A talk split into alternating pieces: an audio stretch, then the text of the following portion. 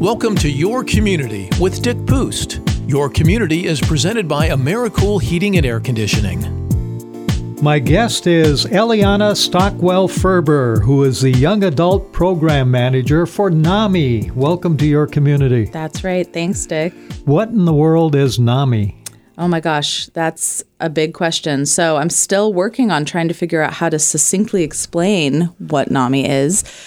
NAMI of Thurston Mason, NAMI is a national organization. So there are affiliates in every state, all over the country, and we are the local affiliate of Thurston Mason County. And what we do is we offer education, support, and services to people who are struggling with their mental health in our community, as well as their family members. And that includes dual diagnosis. So, how many people do you help? Ooh, that's a good question. Um, Ballpark. We help certainly hundreds of people per month, depending on the month. And that's the number that I know the best is the youth and young adult number. Because that's where you come in. Right. So in middle schools and high schools, we will go into middle schools and high schools and do a presentation called Ending the Silence that is about mental health. It's sort of about awareness and getting folks more literate about mental health, learning the warning signs. And we'll see an entire class of students. So if there's like 30 students in each class or 20 students in each class,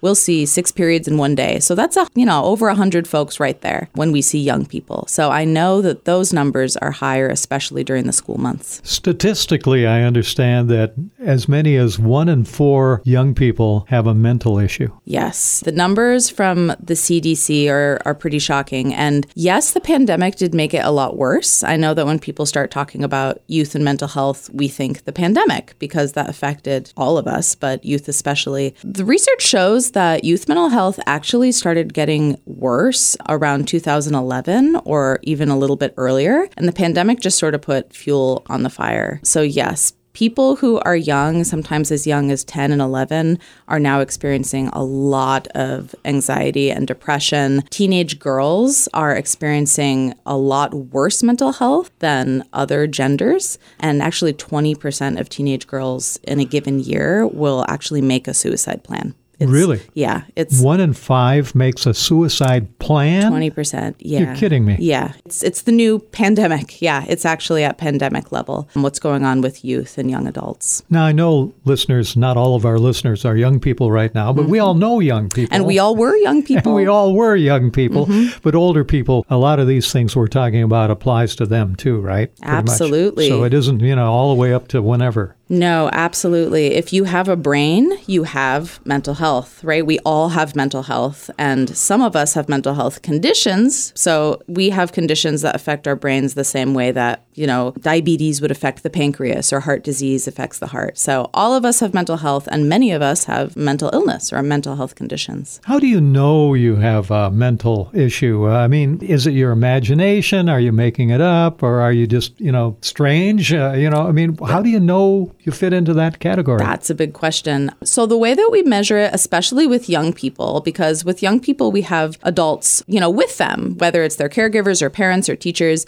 is duration. Two weeks is sort of what we eyeball and intensity. So, if a young person is struggling for over two weeks and they're having really intense, persistent, difficult feelings that make it so that they can't do their regular stuff, that's when we start looking at it maybe being a mental health condition instead of just normal teenage stuff, or in the case of an adult, normal life stuff, right? Because we all go through normal life stuff that makes us feel like we might have a mental health condition. Can you talk yourself out of it? Definitely not. So, mental health conditions are medical, biological illnesses, just like any other medical, biological illness. So, like I said, they affect the brain the way that any other illness affects any other part of the body. So, they are absolutely biological and medical. You cannot talk yourself out of a mental health condition. This Your Community podcast is presented by AmeriCool Heating and Air Conditioning. We'll be right back. Summer is here. Are you ready? Stay cool this summer with AmeriCool, your local independent American standard heating and air conditioning dealer. They've been serving Southwest Washington for the past 17 years and are there to take care of your heating and cooling needs. Beat the heat. Call 360 273 3300 or visit AmeriCoolOnline.com. Here comes AmeriCool. We're there when you need us for your heating and air. And now we return to the Your Community Podcast. My guest on Your Community is Eliana Stockwell Ferber, who is the uh, Young Adult Program Manager for NAMI. Now, when we talked on the phone, you said that you wanted to talk about your own personal struggle with mental issues. Now, you've been through this. I am going through it all the time. T- Yeah. tell me your story. So, I my story of how I came into NAMI and how I came into my job really is intricately linked with my story of my own mental health. So, ever since I can remember, I've been a you know, even when I was a little young person, I was worried. I had a lot of worry.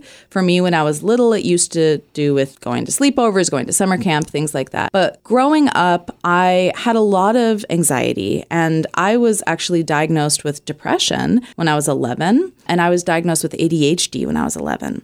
And that ADHD diagnosis was really important because it had a lot of stigma attached to it. And that's something we talk a lot about at NAMI is stigma. It's kind of one of my obsessions or passions is ending the stigma that surrounds mental health conditions. Now, depression has a certain amount of stigma around it as well. But when I was 11, I didn't care about depression. What I cared about was ADHD because I thought ADHD is uh, adult, what is it? it's a- attention, attention deficit, disorder is actually now it's called ADD, um, attention deficit disorder. When I was 11, it was called ADHD because I was a girl and only boys had, you know, and they gave him pills to settle him down, right? Right. Yes. And I was given pills to to settle me down. I wasn't hyperactive. I was actually just had trouble socially. I had trouble academically, and that process of being looked at and being evaluated made me feel like there was something wrong with me. Now, I will say the earlier intervention, the better when it comes to helping youth out. So, even though I was not stoked about it then, I'm really happy now that my parents noticed that things were up with me, that I was struggling socially and academically. They had me evaluated and they got me treatment early because research shows early intervention equals a better outcome. Is there a magic bullet that cures this, or how do you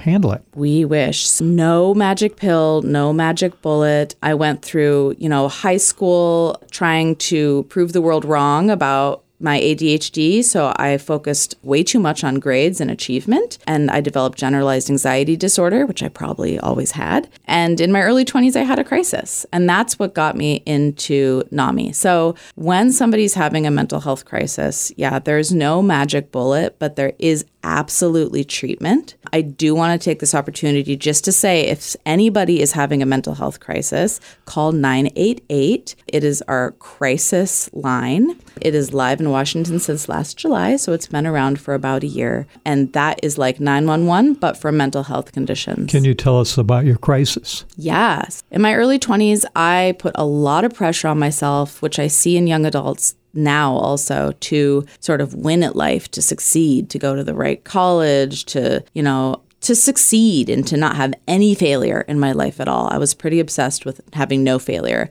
which is a setup for disappointment because to be human is to err, right? We all have failure. So I was really struggling with feeling like I wasn't succeeding the way I wanted to succeed. And I was having a couple medical issues that were keeping me up at night. So I wasn't getting good sleep, which research also shows is super important for anybody for their mental health, but especially for young people. And I started having panic attacks.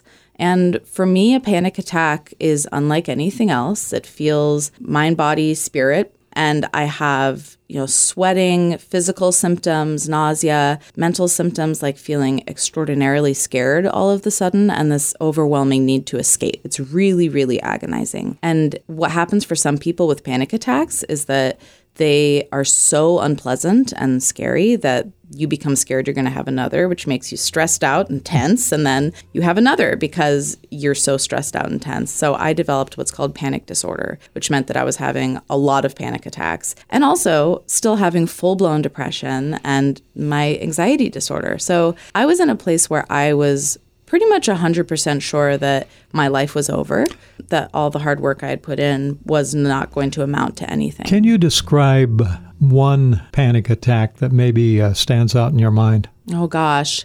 One panic attack. What what would happen if this happened while you were driving, for example? It can get Yeah. scary out there on the freeway with cars and trucks and everything. You're Yeah. closed in and So, if you can imagine, for me, what it felt like, if you can imagine suddenly having that sensation, sort of like when you miss a step, you think there's an extra step there and you miss it and your stomach goes, whoop. That is what a panic attack feels like for me at the beginning. So, that sort of startle feeling when the pit of your stomach drops. And then I experience all these sort of prickling sensations in my arms and legs. And that's when I know that my panic circuit in my brain is turned on.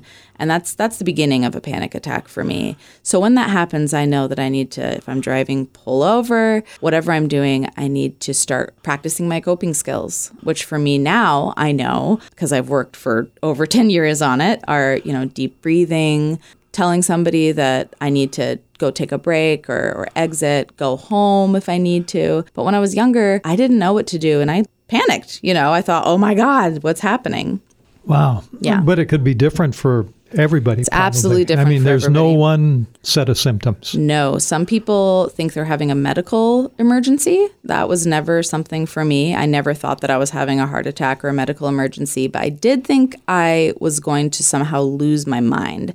That fear of losing control of your mind is what drives panic attacks for me. You know what, what comes through on our conversation here is that when you deal with mental illness, it's so hard to describe it. I mean, usually when you go through downtown Olympia, you see these people wandering around talking to themselves, and you say, "Oh, they're they're mentally ill," and so on and so forth. Yeah. But for most of us, it's hidden, right? Absolutely. You can't see it. It is an invisible disability for sure, except for those individuals like folks downtown where it may not be so hidden. And in that case, I've developed a lot more, not just empathy, but a lot more actual understanding of a lot of other mental health conditions because so many of them are anxiety based. So even conditions I don't have, I can understand more what that must feel like. Wow, we're running out of time. I wanted to ask you how much uh, drug use, uh, or should I say, drug abuse, ha- contributes, and we don't have time to talk about that. I didn't that. know if you meant, you know, pharmaceutical drugs Well, or that too. you Yeah, know, Does yeah. it help? You know, absolutely. I mean, there are so many more questions I want to so ask much to talk about, We ran out of time. How if someone needs you? Who needs your services right Yes, now? Thank you for asking. So, NAMI is for everybody. I like to say that our NAMI Thurston Mason affiliate serves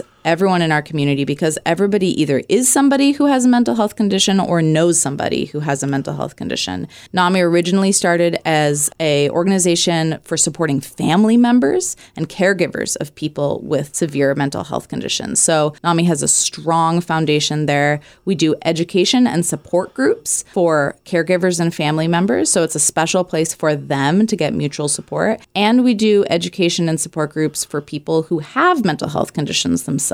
So we're supporting the whole community, wrapping around the whole community by providing those ongoing support groups, ongoing education, and presentations where we go out in the community and destigmatize and educate about mental health conditions. NAMI, uh, we're talking about NAMI. National Just Alliance on Mental Illness. NAMI. NAMI. N-A-M-I. That's right.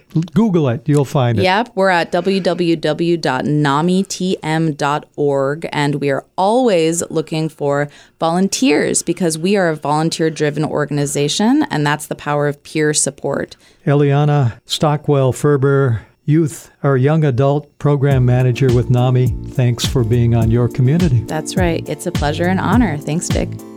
You've been listening to Your Community with Dick Pust, presented by AmeriCool Heating and Air Conditioning. Your Community is produced by Jennifer Mathis. If your business, nonprofit, or civic organization would like to be featured on Your Community, please contact us at 360 943 9937.